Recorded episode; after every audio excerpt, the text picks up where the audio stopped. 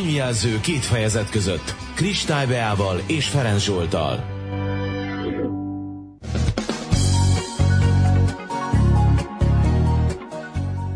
Létezés különböző dimenzióiban jövünk, megyünk a mai műsorban, és hogyha minden jól megy, akkor a változás helyére is ellátogatunk. Egy újabb kedd délután, amikor jó könyvekről beszélgetünk itt a Kolozsvári Rádióban, úgyhogy nem is maradt más hátra, maradjanak velünk mindenképp, a mikrofonnál Kristály és Ferenc Zsolt. Michel Uelbeck Elemi részecskék című könyvét fogjuk lapozgatni itt a könyvjelzőben, és erről a könyvről egy kritikus azt írta, hogy hát kellőképpen megdolgoztatja az olvasóját. Nem egy könnyű olvasmány, reméljük, hogy mi hallgatóinkat csak annyira fogjuk megdolgoztatni ezzel a műsorral, hogy kedvet kapjanak ennek a könyvnek az előolvasásához. Pontosan, hamarosan köszöntjük meghívottunkat is, előtte viszont elmondjuk azt, hogy ezúttal is lehet nyerni tőlünk, mégpedig két könyvcsomagot, az egyiket a Kommunitás Alapítvány ajánlotta fel, a másikat pedig a Várat Kulturális Folyóirat, és hát jön majd egy kérdés is valamikor az adás felénél, fél előtt valamikor, előtte viszont mondjuk az SMS számunkat. 0743 253 487, valamint majd fix telefonon is hívhatnak minket a 0264 502 564-es telefonszámon, és ne felejtsék el azt sem, hogy Facebookon is írhatnak nekünk, tehát két könyvcsomagot lehet nyerni itt a könyvjelzőben. Pontosan, akkor fogjunk is neki, jöjjön, ami eddig még nem volt. Könyvet olvasva nem kell mások lájkjaira várnod. Ne csak görges! Olvas könyvet! Olvasni vagány! Köszöntjük szeretettel a mai műsorban Botházi Máriát, aki újságíró, a nőileg főszerkesztője, egyetemi oktató. Szia, jó napot kívánunk! Jó napot kívánok én is a kedves hallgatóknak, és sziasztok! Nos, hát az egyetemen nem mindig jut idő arra, hogy az ember az olvasmány élményeiről beszélgessen, ez a műsor viszont kiváló ennek érdekében is. A kortárs francia irodalom fene gyerekét hoztad el nekünk, aki az egyik legfontosabb szerzője nem csupán a franciáknak, hanem világszinten is azt lehet mondani, hogy jelentős alkotó, annak ellenére, hogy ő még irodalmi Nobel-díjat egyébként nem kapott három darab könyvét is elküldted, amikor arra kértünk, hogy javasolj nekünk egy jó könyvet, amit itt lapozgathatunk közösen, és aztán végül a második regényére esett a választás, időrendben ugye. 1998-ban jelent meg az Elemi Részecskék című kötete, és ezt lapozgattuk az elmúlt napokban. Hogy állsz te a francia irodalommal, illetve Uelbekkel természetesen, hogyha már tovább is szeretnénk gondolni a dolgokat. A francia irodalommal úgy állok, mint mindannyian, akik franciát tanultunk az iskolában. Hát jó sok mindenféle francia klasszikust olvastunk, Victor Hugo-tól kezdve Balzacon át, Anatole Francig és így tovább. Máig meghatározó, és hát, hogy is mondjam, csak szenvedésteli olvasmányélmények kötnek ezekhez a szerzőkhöz francia nyelvből legalábbis. Hát mindenképpen egy franciául tanuló embernek nem voltak ezek könnyű olvasmányok. Még ma is emlékszem bizonyos részekre, mit tudom én, hogy hogy ugrabugrálta a kis Gávros a Párizs utcáin, és ezt kellett így franciából nekünk fordítani. Na és aztán, ahogy sikerült ez, egyébként persze nagyon jó olvasmányélmények is voltak, de inkább magyar nyelven, ugye, a francia szerzőktől, de hogy sikerült ugye elszakadni az iskolapadtól, és megszabadulni ettől a terhes örökségtől, ami a francia nyelvtanítást jelenti, francia kultúra átadását úgy, ahogyan az az iskolában történik. Hát azóta azért nagyszerű francia szerzőkkel találkoztam, akiket bizonyára soha nem fognak iskolában oktatni, és ilyen Uelbeck is, vagy Uelbeck, kicsit nehéz kiejteni a nevét, nagyon furcsa, furcsa furcsán is írja le, nem tudom, talán érdemes elmondani a, a hallgatóknak, hogy úgy írja le nevét, hogy Houellebek, és ezt a nevet, ezt az érdekes nevet, mert ő egyébként Michel Tomás néven született, ezt a nevet a nagymamájától, a nagymamáj lánykori nevét vette át.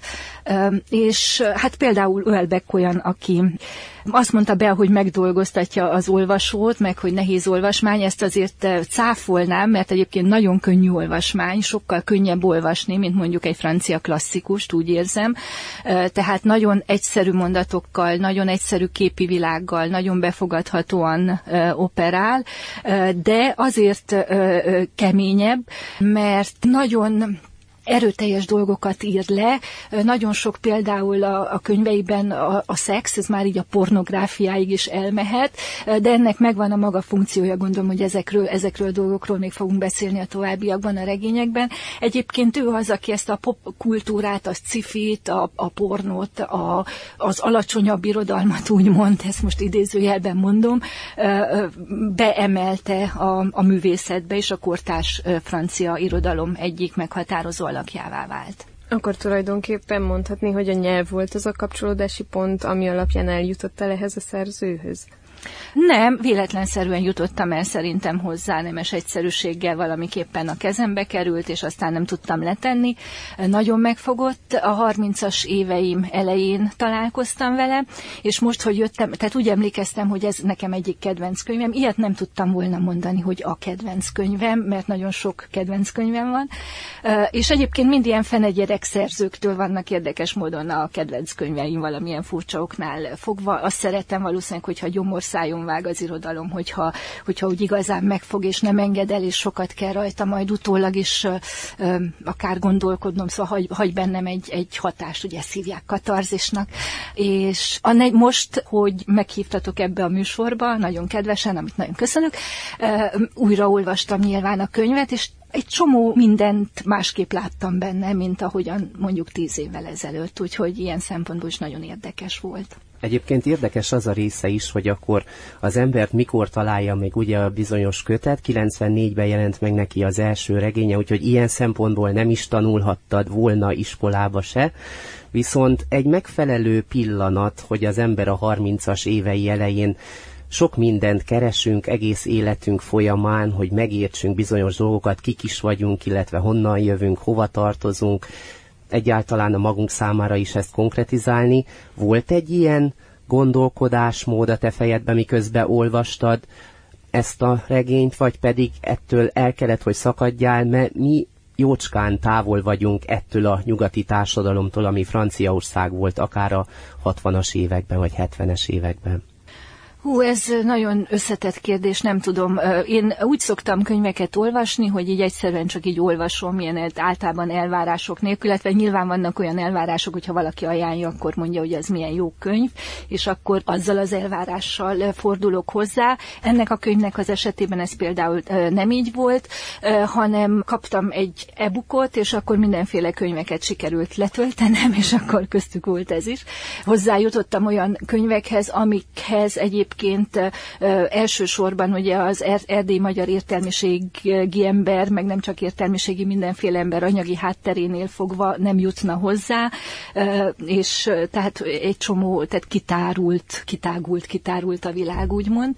Egyébként Meghatározó volt a francia kultúra mindig is az életemben, tehát van persze egy ilyen hozzáállás ebben, mert hogy én volt, babysitter voltam egy évig, majdnem egy évig Franciaországban, tehát franciák között éltem, tehát egy magyar ember volt, akivel tudtam beszélni, de egyébként teljes mértékben részese lehettem annak a francia kultúrának, és hát ott különböző hatások értek, és lehet, hogy amikor én olvasom ezt a könyvet, akkor én másképp olvasom, mint hogyha nem lettem volna részes ennek a kulturális milliónek. Említetted, hogy a szerző megváltoztatta a nevét erre a nagyon furcsán leírható Uelbeck névre, miért pedig én úgy olvastam, hogy azért, mert gyerekkorában az édesanyja elhagyta, hogy csatlakozon a hippi mozgalomhoz, és Algériába, ha jól emlékszem, Algériába nőtt fel a nagymamájával, és neki a nevét vette fel.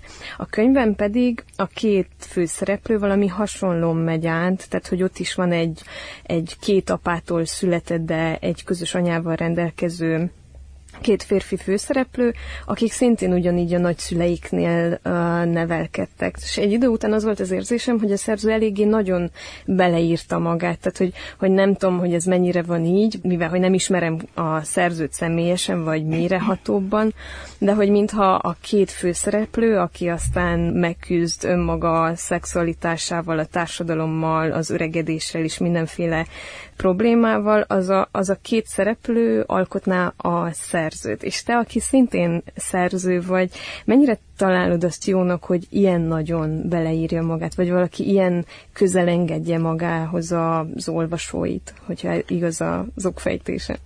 Képzeld el, hogy azt hiszem, hogy nem igaz. Egyébként annyi a közös vonás, valószínűleg, hogy őt a nagymamája nevelte, de mindenféle interjúkban, különben nem szereti az újságírókat, azt mondja, ezt azért mondom, mert hogy folyamatosan ezt kérdik tőle az újságírók, vagy ezt kérdezték, mert egyébként 2017 novemberében lezárta az interjúzást, tehát egy német lapnak adott interjút, és azzal úgy gondolta, hogy többet nem fog a sajtónak nyilatkozni, lássuk, hogy hogy lesz.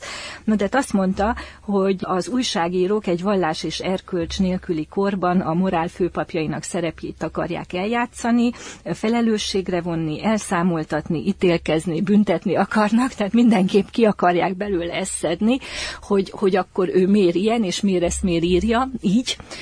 Miközben azt mondja, hogy nincsenek személyes, tehát nyilván, hogy mindenki, aki ír valamit, a saját belső világát, a vele történteket, a tapasztaltakat óhatatlanul is beleírja abba, amit ír, de azt mondja, hogy a szereplői valószínűleg, hogy remekül sikerülnek akkor, hogyha mindenki rágondol, és mindenki én regényeket próbál ezekből csinálni. Szó sincs róla, hogy ez így lenne. Egyébként ezt én is megjárom, hogyha írok egy női szereplőről, akkor utána számon kérnek az emberek, hogy akkor közben nem, tehát hogy, hogy az ember próbál megrajzolni bizonyos embereket, bizonyos élethelyzeteket, egyébként egyébként Welbecknél a személyek megrajzolása az, ami, ami nagyon érdekes, és amit nagyon fontosnak tart, azt tartja érdekesebbnek, hogy, ez, hogy a szereplőit jól meg tudja rajzolni, és számára a cselekmény másodlagos, pedig látjuk azt, hogy nagyon érdekfeszítő a cselekmény is, tehát, hogy folyamatosan benne vagyunk, zajlik, dübörög a dolog, tehát nem kíváncsian várjuk, hogy mi fog történni, de közben azért a portrék, a portré megrajzolása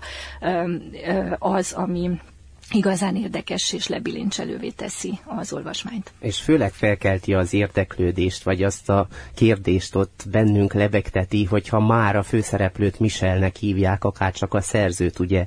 És aztán van egy csomó kapcsolódási pont, hogy ő például a nagyanyjával is élt, és akkor Algéria is ugye megjelenik a másik szereplőnél, Brunónál.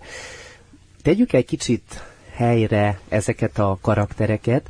Ugye két nagyjából 40-es éveikben járó szereplőről szól ez a regény, akiknek aztán, ahogy telik az idő, megismerjük a gyerekkorukat is.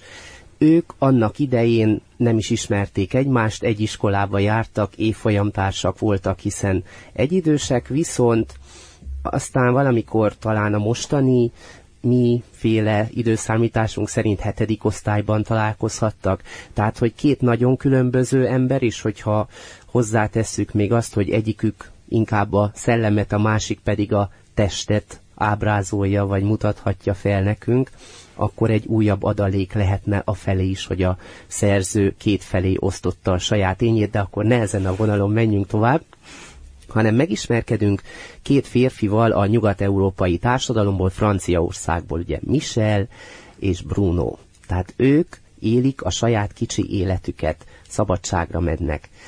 Ilyen szempontból mindenképp adja magát a kérdés, hogy az erdélyi társadalomból, az egyik tagjaként az erdélyi társadalomnak megismered őket, és akkor te hogyan fogadod a sajátodévá ezeket a figurákat?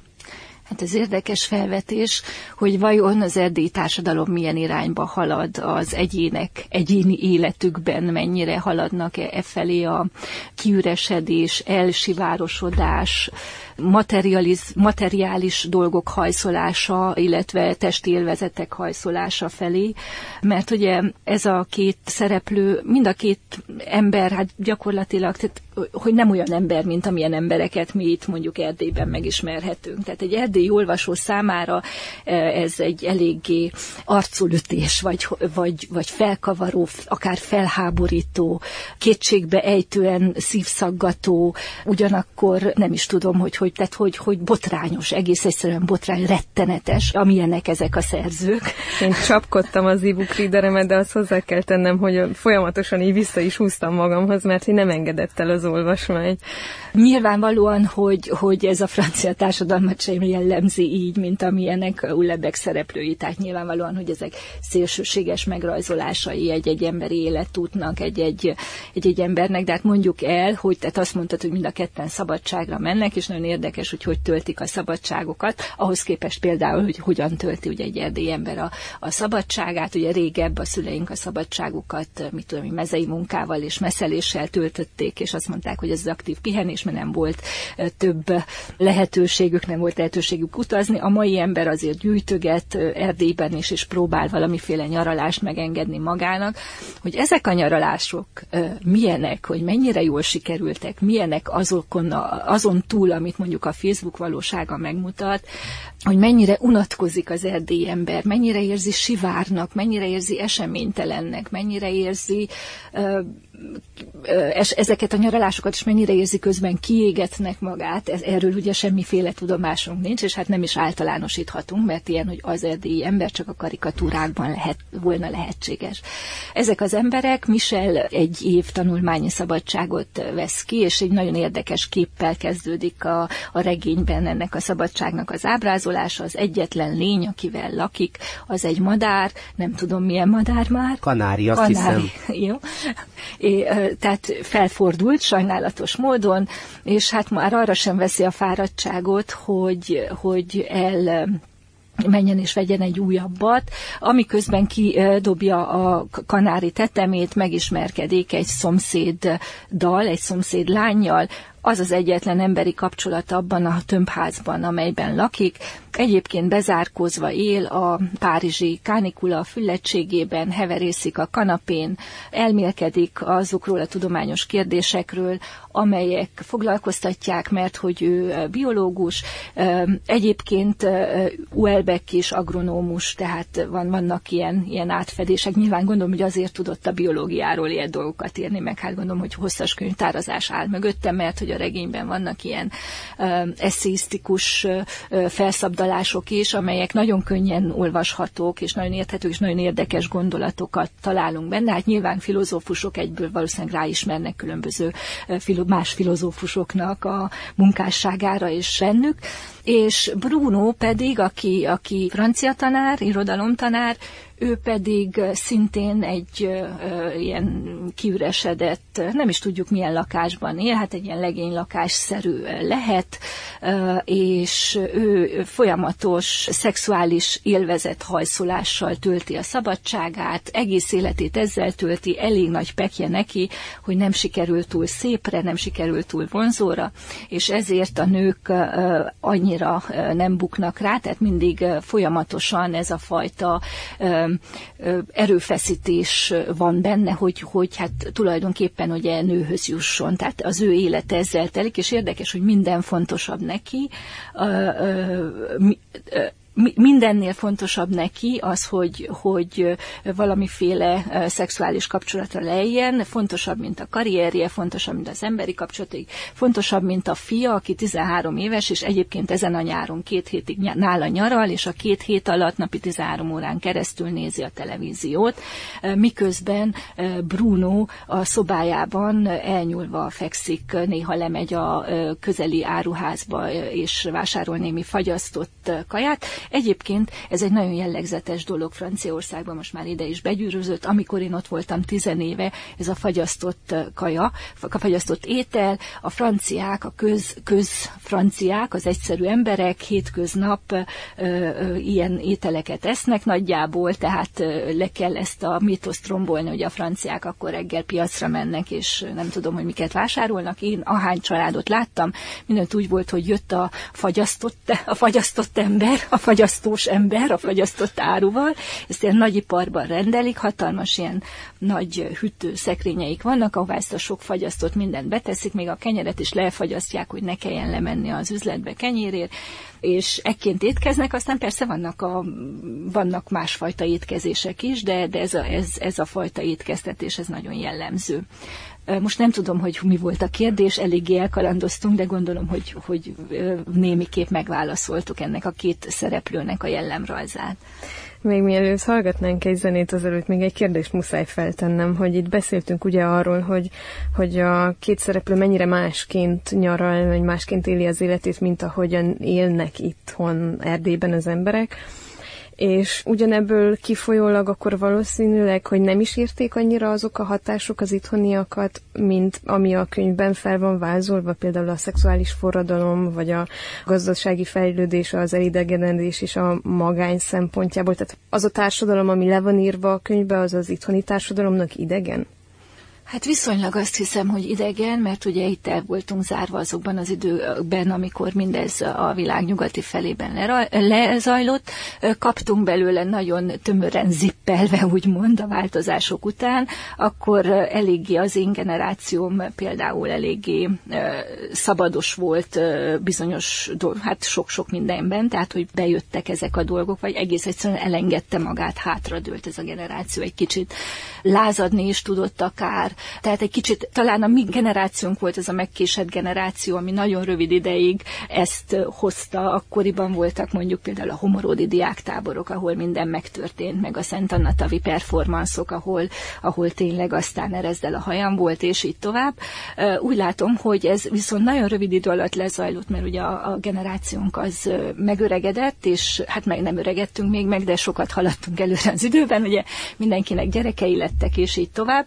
És közben más hatások is értek minket. A mai fiatal, fiatalabb emberek úgy látom, hogy sokkal céltudatosabbak, sokkal, sokkal inkább észszel gondolkodók, sokkal jobban megtervezettek, kevésbé érző emberek, érzőek, csak hogy úgy, például a szerelem az nem olyan fontos, úgy gondolom, vagy nem abban a, abban a kontextusban, ahogy, ahogy a, mondjuk a mi generációnkban ez felmerült. Tehát észszel is gondolkodnak jobban talán a maiak, de lehet, hogy ez egy nagyon erős kifejezés. Tehát nagyon rövid ideig nagyon kevés tudott, tudott jutni. Hát ugye voltak a, a 70-es, 80-as években itt Erdélyben, és ú, mi nem tudjuk, hogy, hogy a, a szüleink hú, miken estek át, ezeket nekünk ugye nem mondták át, ezt titok, nem mondták el, titokban kellett tartani. Nem is beszél erről senki. Egy keveset látunk, amikor a táncházmozgalomról, a hippi mozgat, a különböző együttesek fénykoráról szóló dokumentumfilmeket nézzük, a, a Szikulus ifjúsági fesztivált, és így tovább, hogy el tudjuk képzelni, hogy azért ők sem feltétlenül tehát ittak esténként, és jól felszabott miniszoknyát viseltek a lányok, és így tovább. De hát ugye nem volt például lehetőségük fogamzásgátlóhoz jutni, ami gondolom, hogy eléggé behatárolta ezt a, ezt a fajta szexuális szabadottságot, ami a világ nyugati felében volt. Hát egyébként Uelbeck is ugye a fogamzásgátlóról hosszasan értekezik, hogy az mennyire megváltoztatta a társadalom egészét tulajdonképpen. Innen folytatjuk a beszélgetést hamarosan, és még a magányról is beszélgetünk. Előtte viszont akkor a kérdésünket tegyük fel legyen az a kérdésünk, hogy hol nevelkedett a szerző. Ugye nagyon elején beszélgettünk erről, és biztos vagyok benne, Zsolt néz ilyen nagyon kérdő szemekkel, de én emlékszem rá, hogy beszélgettünk erről, és nagyon könnyen meg is lehet találni. Most már interneten. megvan, még én is mondtam egyébként, csak hirtelen nem tudtam. 0743 25 34 87 Kolozsvári Rádió Facebook oldalán keresztül üzenet formájában, és majd valamikor 16 óra 50 perc kora 0264 502 564-es számon is lehet nekünk helyes választ mondani, mert hogy két ajándékcsomagunk van, az egyiket a kommunitás, a másikat pedig a Várat kulturális folyóirat ajánlotta fel. Caroline, Christiane és Annabel ilyen szereplői is vannak ennek a regénynek, amelyet lapozgatunk tovább itt a könyvjelzőben. Michel Uelbeck kötetéről van szó, az Elemi Részecskék című regényről, vendégünk pedig továbbra is Botházi Mária, a női legfőszerkesztője. Ugye a műsor első felében beszélgettünk arról, hogy ezek a nagyon gonosz és mindent megmondó, ítélkező újságírók mennyi mindent ráragadtak erre a szerzőre, és mennyi mindennel váldolták. Például azzal is, hogy nőgyűlölő. De ha a könyveit olvasod, akkor mennyire érzed ezt a nőgyűlöletet akár, hiszen vannak itt azért nagyon szépen felépített női karakterek is. Nekem az volt az érzésem, hogy voltak olyan karakterek, akiket nem kifejezetten a világ gonoszának állított be.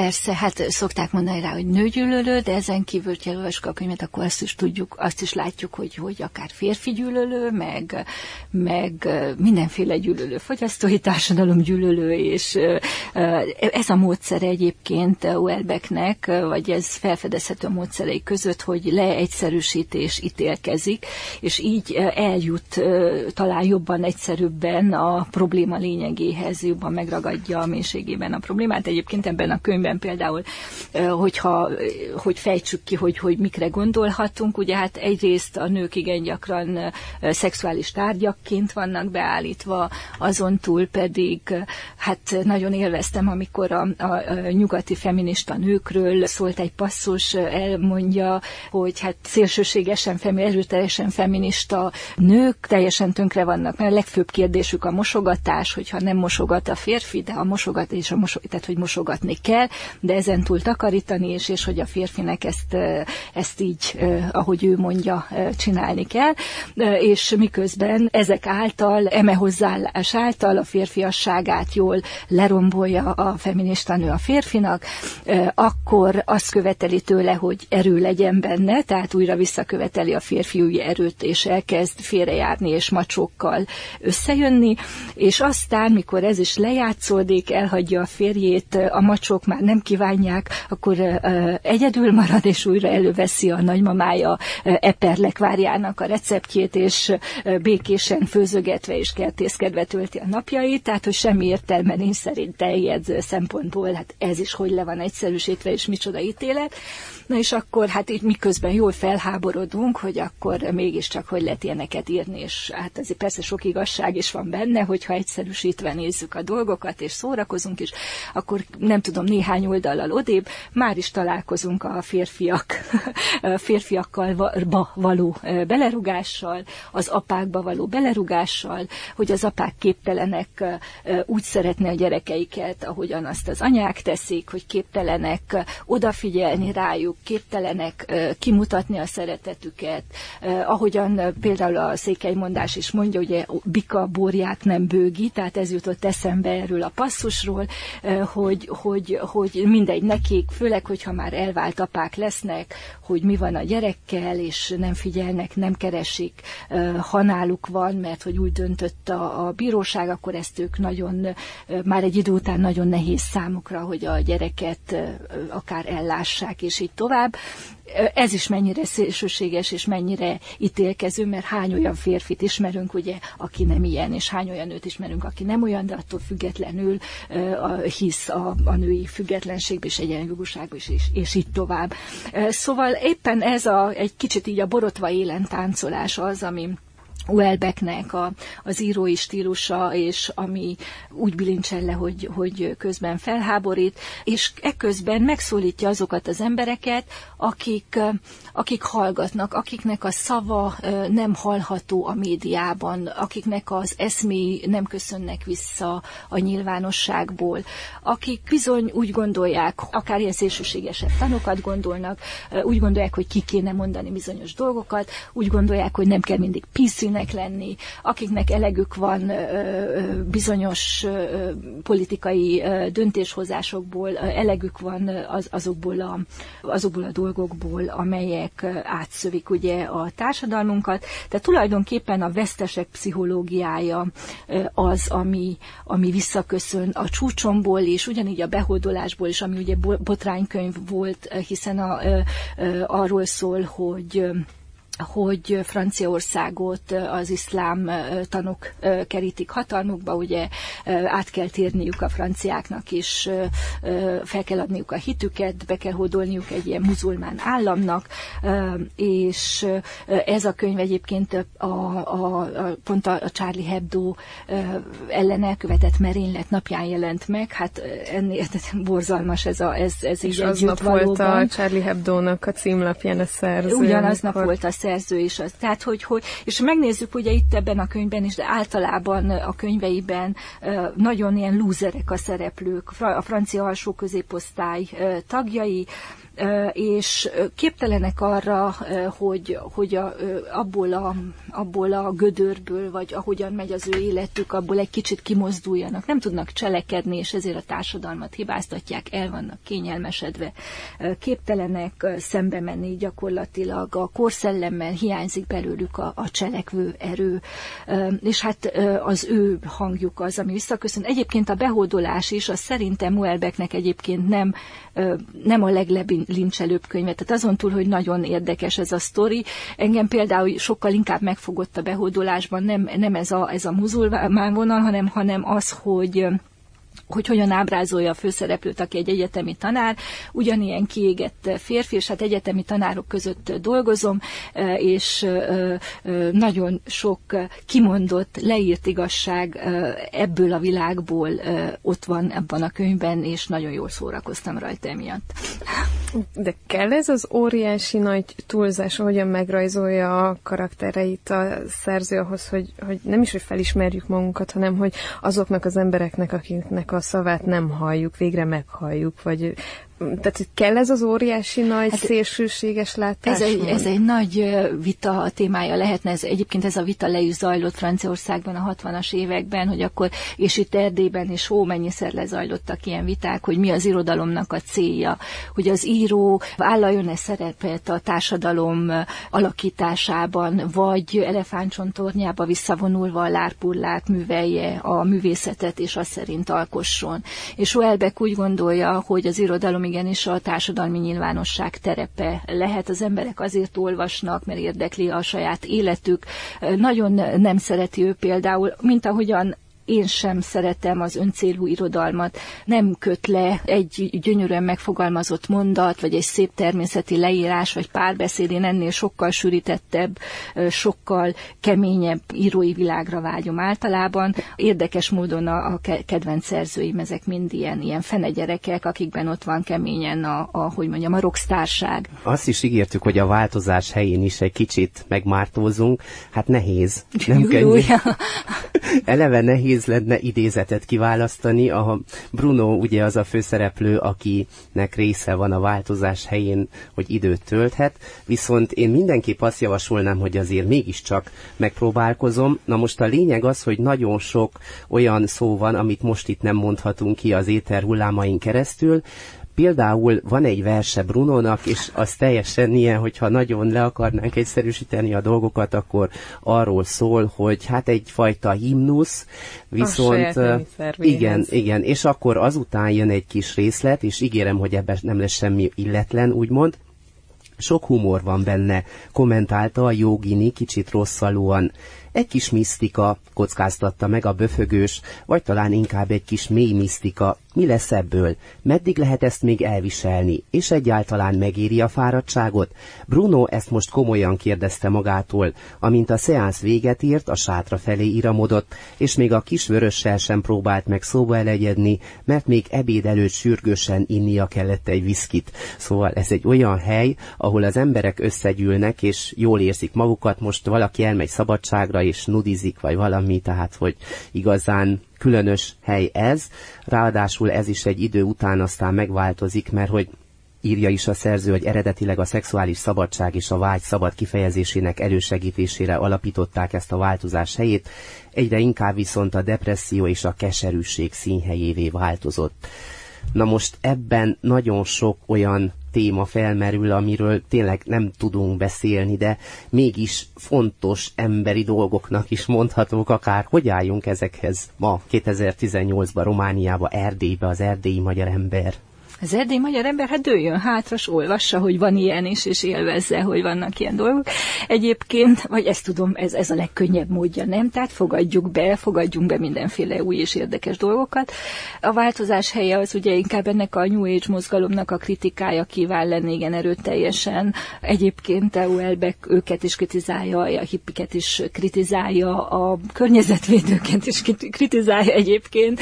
Tehát általában az olyasmiket, ami látsz, látszat, ami mögött nincs mögöttes tartalom, ami egyfajta ilyen, hát mit csinálnak ott ezen a változás helyén az emberek? Hát próbálnak kiteljesedni, hogy ott vannak a magányos, elég elcseszett életeikben, ott ücsörögnek otthon, aztán befizetnek a változás helyére, és ott megpróbálnak verseket írni, szeánszokon részt venni, természetgyógyászati dolgoknak alávenni, vetni magukat, megadni a testnek a minél szabadabb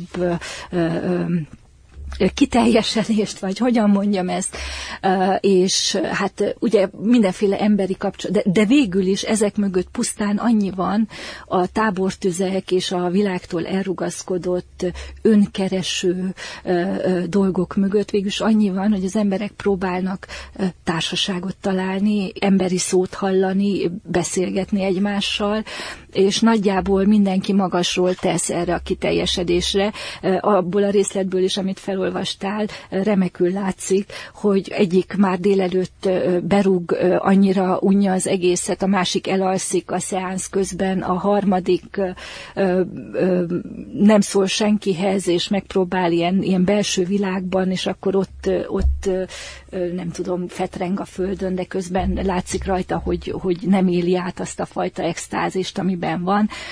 Úgyhogy, úgyhogy ez, a, ez a minden csak látszat elleniség szerintem az, ami, ami visszaköszön innen. Továbbra is egy észak-afrikai állam nevére vagyunk kíváncsiak, ahol annak idején gyerekeskedett, talán 6 hónapos korától egészen úgy 5-6 éves koráig a mai szerzőnk. Ezt írják meg nekünk 0743 25 34 87 és Facebookon, valamint a 0264 502 564-es számra is lehet nekünk telefonálni.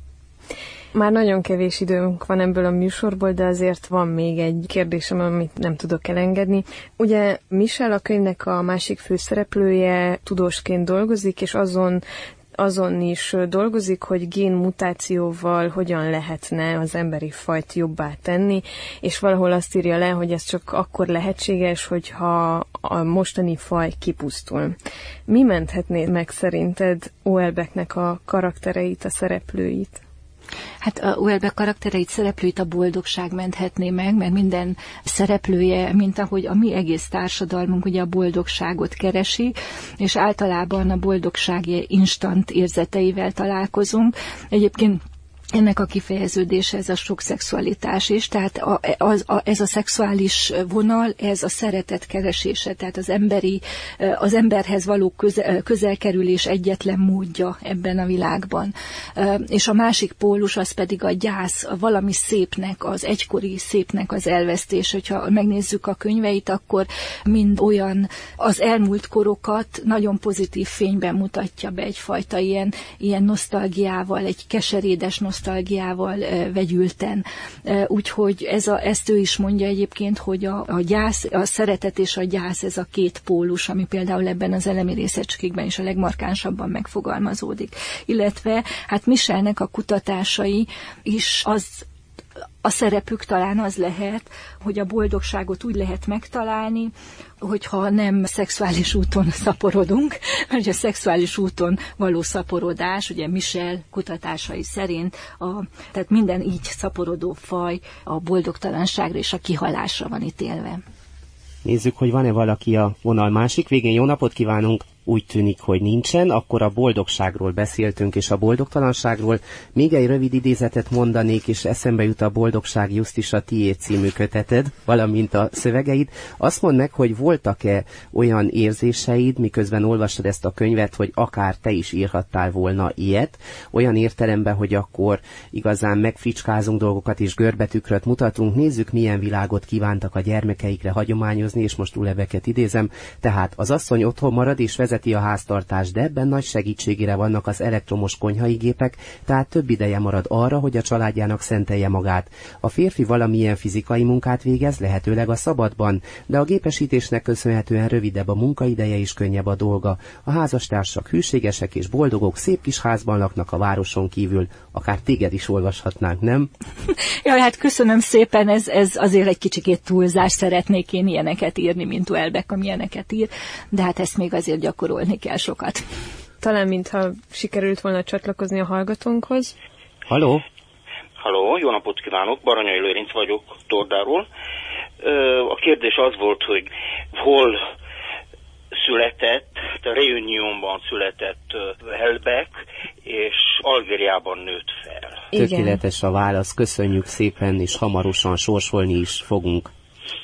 Köszönöm szépen. Viszont hallásra. Jó napot kívánok. Viszont kívánjuk, viszont hallásra. És hát nem is tudom, most akkor van-e időnk? Nincsen nagyon, úgyhogy akkor... Könyvjelző. Osztjuk a könyveket. Nagyon-nagyon hamar eltelt ez az 50 perc javasoljuk azt Beának, hogy vezényelje le valahogy a sorsolást. Ezt a hallgatóink nem tudhatják, de bevezettem itt önkényesen a mai műsorban egy új sorsolási rendszert, mivel hogy eddig kis cetlikből húztunk, de hogy most listás szavazás lesz, úgyhogy arra kérlek, hogy 1-től 19-ig mondjál nekem egy számot, és akkor ezek szerint, illetve két számot, mert hogy két nyereményünk van, és akkor én mondom a győzteseket, nyerteseket. 9 és 11 és akkor a 9-es az egy Mária nevű hallgatónk, akit majd hamarosan vissza fogunk hívni, és a 11 Barta István. Na, hát gratulálunk nekik. Mária a Kommunitás Alapítvány által felajánlott könyvcsomagot nyerte, Barta Istváné pedig a Várat Kulturális Folyóirat nyereménye, úgyhogy igazán örülhetünk, hiszen ezúttal is vannak nyerteseink. Tudják, mit lesznek jövő héten is, hiszen jövő héten is még itt vagyunk, mi Kristály Beával és újabb vendégeinkkel. Botházi Mária, nagyon szépen köszönjük, hogy egy ennyire szertágazó könyvet hoztál el nekünk. Nagyon köszönöm én is a meghívást, igazán jól éreztem itt magam. És akkor találkozunk következő héten. Pontosan egy hét múlva kedden ismét lesz könyvjelző, addig pedig olvassanak nagyon jó könyveket, akár Michel Uleveknek a köteteit, valamelyiket, például az elemi részecskéket. Mi köszönjük szépen a figyelmet, további szép napot kívánunk mindenkinek. Kristálybe a Ferenc Zsolt és Botházi Mária, viszont hallásra!